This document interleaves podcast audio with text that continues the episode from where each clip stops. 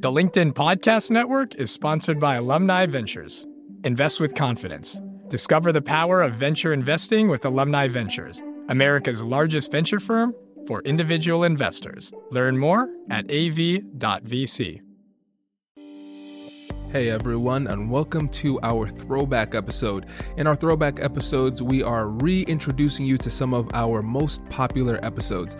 This is great for new listeners who want to learn more about the work we've done in the past, and it's a great refresher if you've been a listener for a long time. Enjoy. Azul, thanks for joining us today. Thanks for having me, Kwame. It's such a privilege and honor to be here. No, it's a privilege and honor to have you. And it again is is way overdue. What about four years overdue? so I'm glad we can make this happen. So how would you get us started by telling uh, the audience a little bit about yourself and what you do? Yeah, so I'm the co-founder of Authors Who Lead, and I help leaders write books that people love. And our focus really is people over paper always. That's what we focus on, and we see ourselves as a leadership development company whose focus is writing books. So a lot of that comes with helping people find their their idea their identity through their books and building their brand as leverage for their business and or their next thing. So making a big leap um, in their book writing process. So i spent my 25 years of my life actually being an educator principal university instructor and teacher. And this is sort of my second thing in life. So um, i've been doing this for a little over five years, six years probably, and that's uh, that's my story. This is fantastic, and um, everybody, uh, Azul is very modest. Uh, his business is uh, incredibly successful, and he's helped uh, countless authors uh, bring their their work to life. Um, uh, people often ask me, "Hey, Kwame, how were you able to uh, self-publish a book with you know no experience doing it?" Um, now you know it's Azul. So thank you for that too. awesome. Yeah, of course. I mean, you're a perfect example of a leader that should have a book. You should have multiple books. We'll talk about that probably more. Um, but it, it does something to you when you can crystallize what I really think and believe and put it into the world. So um, I'm glad that we got to work together on Absolutely. And so, audience, I know you're used to our typical three part format, really focusing heavily on skills. Um, this one will, of course, you'll get some skills out of it for sure, but we're going to have a more of an open discussion. I think it's it's going to be interesting to start off from the the challenge that you face right what are the difficult conversations that you are experiencing day day to day when you're working with authors or i should say aspiring authors yeah. Well, a lot of times people come to me and their first wonder is like, well, how do I get this published? Like, the first thought is, I, I really want to know should I self publish? Should I get an agent? Should I get a traditional publisher? So, usually they start with the end in mind, thinking about all those things. And one of the biggest negotiation points for me is like, let's start with what you hope this book does when it is in that space where it's published. Because if they're not clear about what they want this book to do for them, they could spend a lot of time writing a book, putting it on paper, and it doesn't perform for them. So you got to be clear about what is that do I want this to do for me? When you can do that, you start to clarify the message. And that's the thing I try to teach people. Books are valuable in that they share your message when you're not present. Um, they're valuable because people can talk about your book when you're not there. But really, it's just the shadow of your truth, right? You're you're not. You would say a lot more if you had time, but this is what you had time for during the time they're sitting with this book. But if they walk away and don't clearly know what you stand for, what you're trying to convince them, persuade them of, or uh, show them, then your book is just a bunch of words. And I always say, great books get lost in words, meaning that people think the words are the best part of a book. And actually, the best part of the book is when someone talks about the book outside of it, right? So think about all the books you've read, the books that are probably sitting on your shelf uh, that you had really good intentions in fact, there are best-selling books by best-selling authors, whatever, you know, that might be whatever list that could be. And you bought the book and you read a chapter and then you didn't ever finish it. Um, so books can get in the way, but if a message you read something that really strikes you, even if you don't finish, you talk about that book, right? You go, you know what? This really reminds me of this.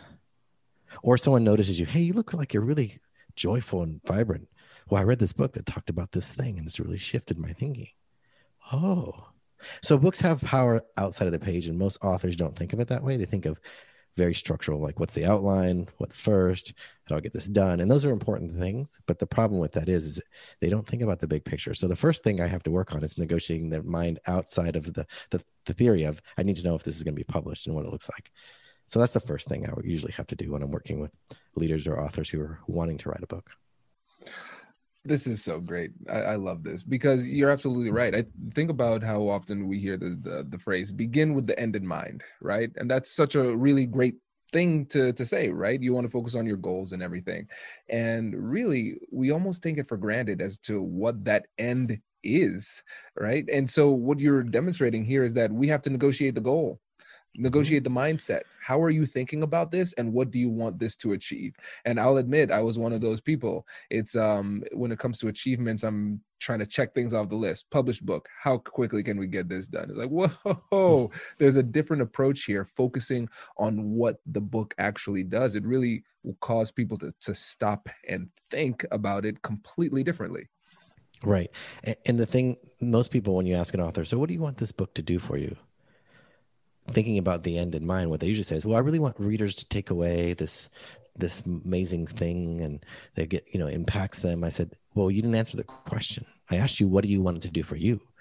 Like, well, um, I don't know. I'm like, this is the problem because already you started out uncertain because you think this is a it's about the reader, but first and foremost, it should be about the leader. The leader's deciding what will this do for my business, my life, my platform uh, because you're going to commit a lot of time, a lot of effort, and put yourself out there. And if you're not willing to say, This is the transformation I want to make in this book, then how do you expect anyone else to have a transformation? It's just content, it just becomes information. And we're drowning in information. We, we don't need more information. What we need is someone to guide us through something that we can't see ourselves. So, first, I have to re- recalibrate people to say, quit thinking about the author first. I mean, the readers first. I know it seems logical you'll focus on the reader as you write but first your transformation your next step has to be clear. If you want to be a speaker on a stage then write a book that helps you get more speeches. Different the content can be the same but just a different focus. If you want to grow your client base business then what's the best outcome that client can have when they read the book? Is it to book a call with you? Um, is it to um, have you come speak to their teams? If you're not clear you're not going to deliver to them. So be clear so that um, you know what to deliver the reader and that's the first thing I, they have to make decision when they're deciding what does this do for me yeah, and that was a a hard mindset shift for me when I was writing the book. Um, uh, and so, oh, listeners, if you don't know the name of the book, it's Finding Confidence in Conflict: How to Negotiate Anything and Live Your Best Life. Available on Amazon. Back to Beautiful. the interview. Um, but for me, it was becoming vulnerable because that was another thing that stuck into my in my mind during our process. Because you said this needs to be a transformative process for you if it's going to be transformative for other people. And I said, well, I like the way I am right now. I like being behind this. I like being Oz behind the screen. Yeah. Exactly. Because the thing was, and, and you can attest this honestly, like when I was first thinking about the book, it was quite boring. It was very, very skills heavy. I was approaching it, hey, I'm a lawyer, I'm a professor. This is what you need to do in order to be successful. And it was really your guidance that helped me to think differently about it. And I'm assuming you've worked with other people who were a little bit resistant to that vulnerability and just said listen forget that i just want to be i want to get this done they were thinking more transactionally mm-hmm. how do you work through that um, when people really just want to push through and get it done without having the requisite amount of vulnerability to make a really great book yeah i'm working with an author actually currently who's got a book deal in the uk and is pitching another you know to a big you know the big five publishers to a publisher here in the U.S. and is an expert has you know 1.5 million subscribers to their YouTube channel is is a doctor like very successful. Uh, the part that's missing is him his vulnerable truth. Not because the book won't do well but it won't be talked about if there's not a story to share. And most people because they live their life in their body don't think that their story is very unique. They think well you know what? Actually that's the least interesting thing about me. And the truth is, everyone's selling sunshine. You know, if we think we're unique and that what we do is unique, you'll just take a little bit of a Google search and realize 16 other people do exactly what you do. So you can't win by being unique in the delivery thing of the sunshine. Because if someone draws a circle on the ground and says, look, look at my sunshine circle. It's awesome. And then someone next to you just draws a bigger circle, says, look at my sunshine circle. It's sort of an interesting dilemma, but nothing that we're doing someone else can't repeat. So when I was a kid, I got a magnifying glass in a science kit. And um, the coolest thing about it was I could use it to look at things up close. But then I discovered you could burn your friend's leg. Uh, you can light a leaf on fire, right? Uh, maybe I might have burned a few ants, so I owe some cosmic karma for that. But the lesson learned was that that that that focused light is the same sunshine that would just warm your hand can actually burn or ignite something. And so most authors miss that they are the lens. They are that magnifying glass. They worry about the content, the sunshine. Don't worry about the sunshine. What you write in the book is less important than you think. It's knowing why you're the unique messenger. Why would you be the one to tell the story? Jadah Sellner, the co-founder of Simple Green Smoothies, says, you know, there are no unique messages as well, just unique messengers. And that's very true. That's very true in the sense that I want authors to see themselves first in their body and not not hiding themselves um, behind the content because no one will remember them. If I can take their name off of it and put someone else's, how is that going to be impactful? How is that going to help them build a legacy, a business, or a brand when it's just the content there? So that's that's another piece of that's important to think about when you're trying to create something. And your story in your book, even though the, the the title and stuff shifted, I think you did a better job of the title than you and I came up with. But that the story, the essence of it, is the reason why people remember it's the reason people, you know, tens of thousands of people watch your TED talk because it, it puts humanity in it. And I was like, man, that's so true what Kwame says. So I just want authors to hear that is that if we loved information, we'd all dumpster dive at the end of the school year at universities and get textbooks and just read them. Mm, content. we don't because that's not what keeps us moving forward as humans. It's the story that's attached to it. Hi, I'm Katherine Kanapke, and I'm the Chief Operating Officer here at the American Negotiation Institute. Did you know our company offers completely customizable negotiation workshops? The negotiation and conflict resolution skills that your team will learn from these workshops are beneficial across all professions, but they're especially useful in procurement, purchasing, sales, sourcing, and contract management. Our calendar is filling up quickly, and we even have some workshops scheduled for next year. If you think you might want one, I'd suggest reaching out soon so you don't miss out. Check out the link in the description to learn more. Also, be sure to check out our YouTube, LinkedIn, and Instagram accounts to see our daily negotiation content. Thanks for listening.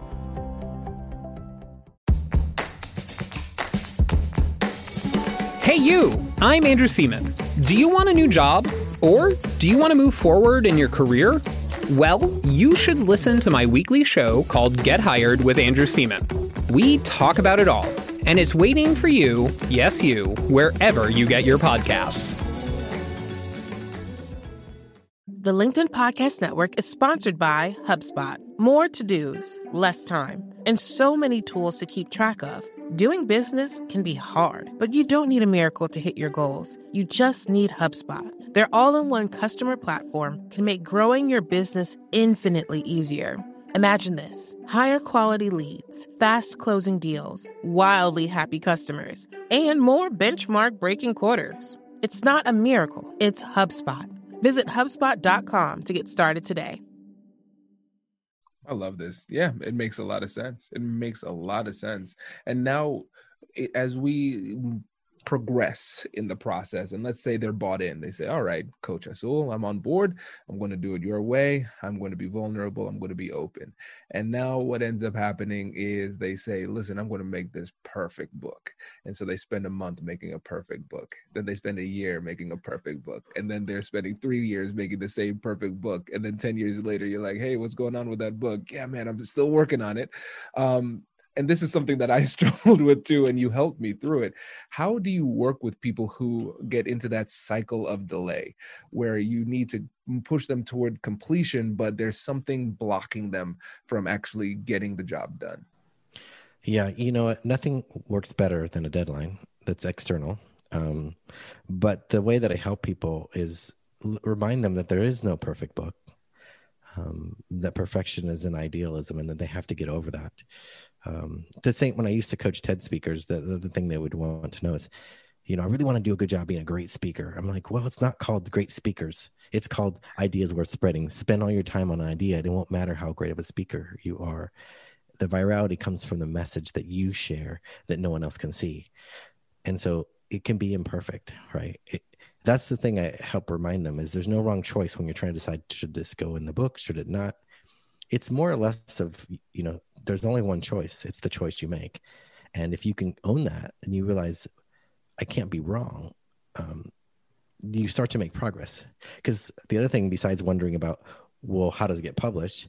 People wonder about is well what if it's not any good? What if it gets bad reviews what if someone else already wrote about this and i didn't know it? Like all these things are future forward. I said those are not things you can control. They're not here. They're not now. So the only thing you can do is to the now which is finish the book because i'm the worst. I tell people it took me 24 years and 30 days to write my first book.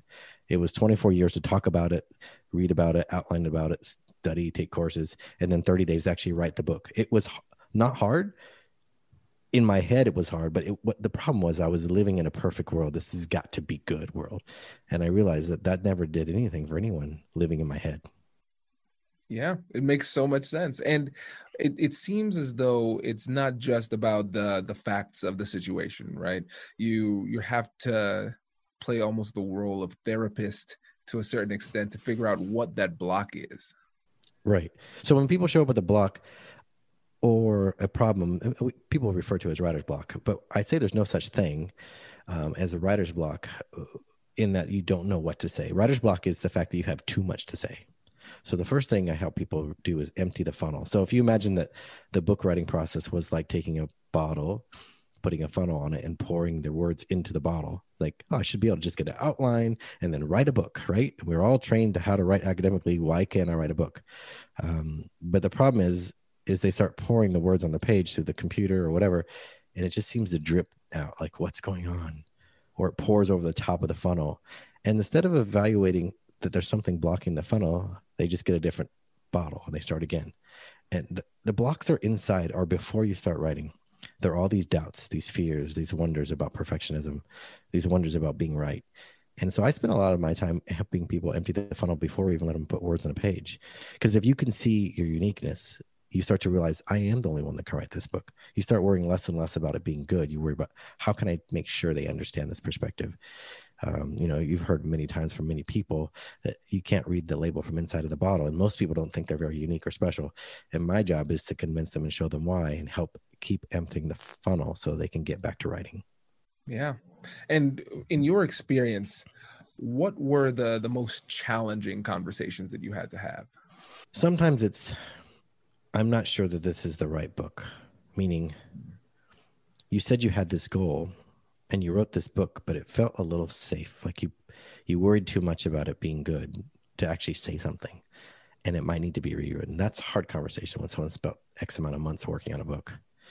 Um, working with Pat Flynn, uh, who who's the host of the Smart Passive Income uh, podcast and blog, and we spent a lot of time working on a book that at the end when we read it together straight through we had like two separate sessions. And at the end we just looked at each other and said this isn't it. And he's like nope. So mm-hmm. 70% of that book had to get thrown out. The deadline didn't change unfortunately so we had to keep like writing quickly. But that's a really hard conversation to hear. I've been told that by my editor like three different times this isn't the right book. And i was like are you kidding me? But but i know that they're trying to help me and I know that it's not hard to put words on a page. The hard part is if I start to believe that I can't do it. That's when you start getting stuck. And once you get clarity about what do you want this book to do, and then you realize I have a mission here. If I if I'm intending to do this, I got to get out of my head, empty this funnel, and get back to words on a page. Because most people don't realize how quickly they can write. They count things like thinking, quote, researching, um, as writing. It's not. That's not writing. That's researching or thinking. And if you sit down to write, most people, if they put a timer on and wrote for five minutes and then figured out their per minute speed, find out they can write pretty fast. In fact, they can write two or 3,000 words in a minute. And if they kept uh, in, a, in an hour, if they kept that up for a month, they'd finish a book. That's how I got done. So I think most people just misunderstand the difference between writing and thinking and researching. And if they can separate those things, they won't get stuck as often. I think one of the things that you did really well in that was that you actually gave something tangible for us to to get a better understanding of that. Because anybody can say hey you can write faster than you think. Okay boss thank you. Um, and we, we, they don't really absorb it. But i remember you had me sit down and actually do this exercise. Set your timer for two minutes and i want you to write and i don't want you to stop. No don't worry about grammar. Don't worry about spelling. Don't worry about punctua- punctuations. The only rule is you cannot stop typing. And i was shocked at how many words I was able to get down in that moment of time. And um, I know you remember this well. My I gave myself a, an absurd deadline, but but, uh, but, that came out of nowhere because I was doing a lot of I'm using air quotes for the uh, podcast listeners writing, which was just mm-hmm. gathering data, thinking, taking notes, and everything. And then um, I had an opportunity to be featured uh, as the uh, alumni spotlight for the Ohio State University Alumni Association. We have a big alumni association group, and I said, okay, um, when will that that happen? They said November 3rd. And I said, my book will be done by then. It was early September. And then I called Azul. I'm like, how do I do this? He's like, oh, you can't, but we'll try. that was probably the most impossible deadline I've ever worked on. And I remember staying up in the middle and I was in the UK ahead of you a little bit, but I was like, oh my gosh, I don't know how we're going to get this done. it was wild. Well, we did. But we did it we yeah. did it. We had and thanks to your guidance we were able to do it. But i, I think really what we're learning here um, is that it's just a lot of mental blocks. But if you take mm-hmm. the time and actually show somebody tangibly hey yes i made this claim but here's a little micro experiment that we can do to show you that it is valid then it help, helps the people to see that the impossible is actually possible. Right. That's what it took for me. I, I just i just didn't realize i could do that. Like I, no one ever showed me like my writing speed. I never even thought about it. I never even thought about it being important, or that I have been wasting so much time thinking. You know, we we think thinking is good. Think about it in, in an argument with a spouse or a significant other. We spend more time thinking about it, and then we lash out. We say all these crazy things. So we thought ourselves in and out of this conversation, and by the time we had it, it, it was a whole different thing. So that's true in our head as we're working on books. As we think ourselves in and out of things we could write or we might write instead of just putting writing on the page and realize editing and writing are different processes. You don't use the same parts of your brain. In fact, you shouldn't. We're trained to be editors in school, not writers. That's the problem. It's useful for academia because it's efficient. Hmm. Here's my premise. Here's my outline. Write, edit, write, edit, delete. Right, right, right. And at the end, we don't have to go back and fix much. Hopefully, right? We turn it in. Do I get an A? Or my B student, I turn and get my B. Whatever I get but we're not trained to think like writers separate from being editors uh, we, we have this judgment thing going on all the time. And if you can turn off silence one over the other, you don't worry about it being good. You realize that's an editor's job. My, my own stuff editing is included. Um, that's that's the negotiating skill you have to do is tell that brain, hey, look, you're important, but just right now, not right now. The editor part you can jump in later.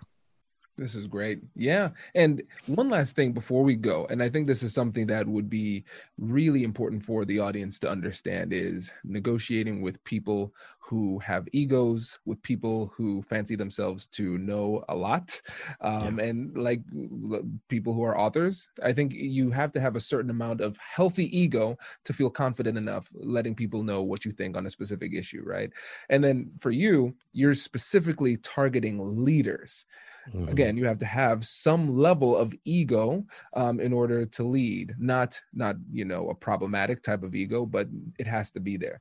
And so you're dealing with people who are already successful, top of their fields and people who have already written in different capacities mm-hmm. um, and then you have to really show them that they know less about writing than they think and, right. and so how are you able to do that while still maintaining a strong relationship you know what's interesting? The the group of people that's that's the most challenging for are academics. Um, though I have helped professors uh, write books before, they know that they're not writing in a tone that is interesting.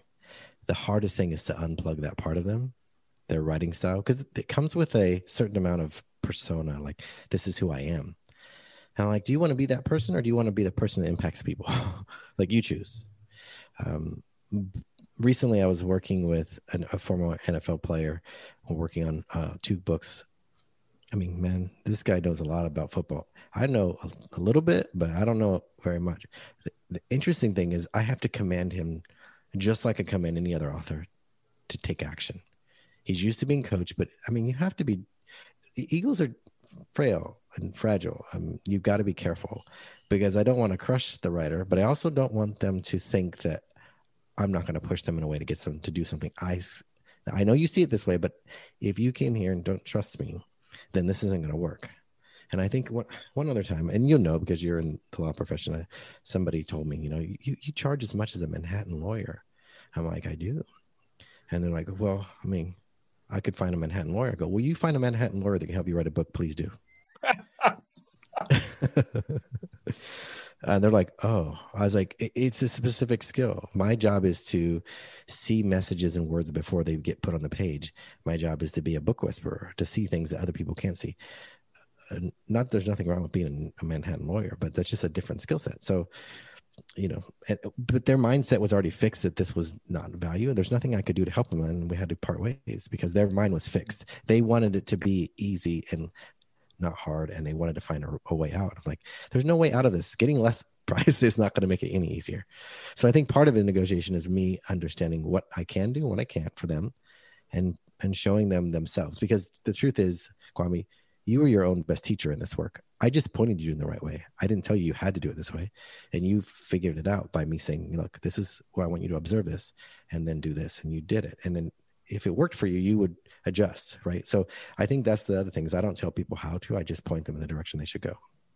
Right. But that's so powerful as a leader though, right?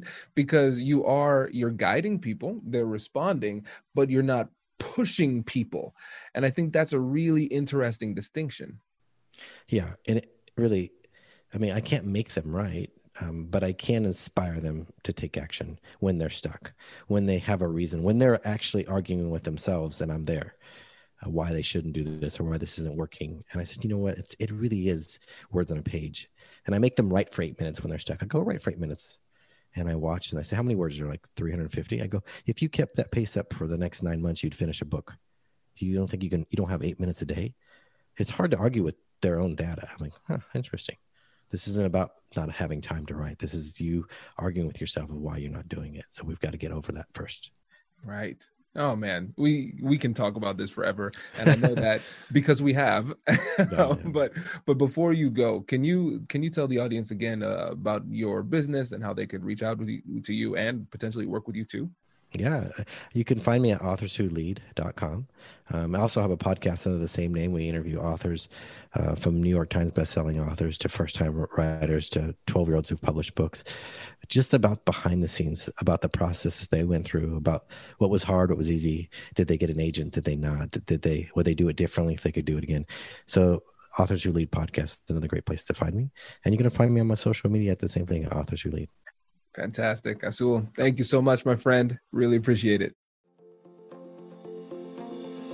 Congratulations! You've just joined an elite club. By listening to a full episode, you're now officially on the Negotiate Anything team. So, welcome aboard. What most team members do is they subscribe to the podcast because that allows them to automatically get the latest episodes of the show. The best things in life lie on the other side of difficult conversations. Keep learning, keep practicing, and keep getting better. Your relationships will improve, your career will soar, and you'll have the confidence you need to get the most out of these crucial conversations. Again, thank you for joining the team. We're excited to have you, and I will see you in the next episode. I'll catch you later.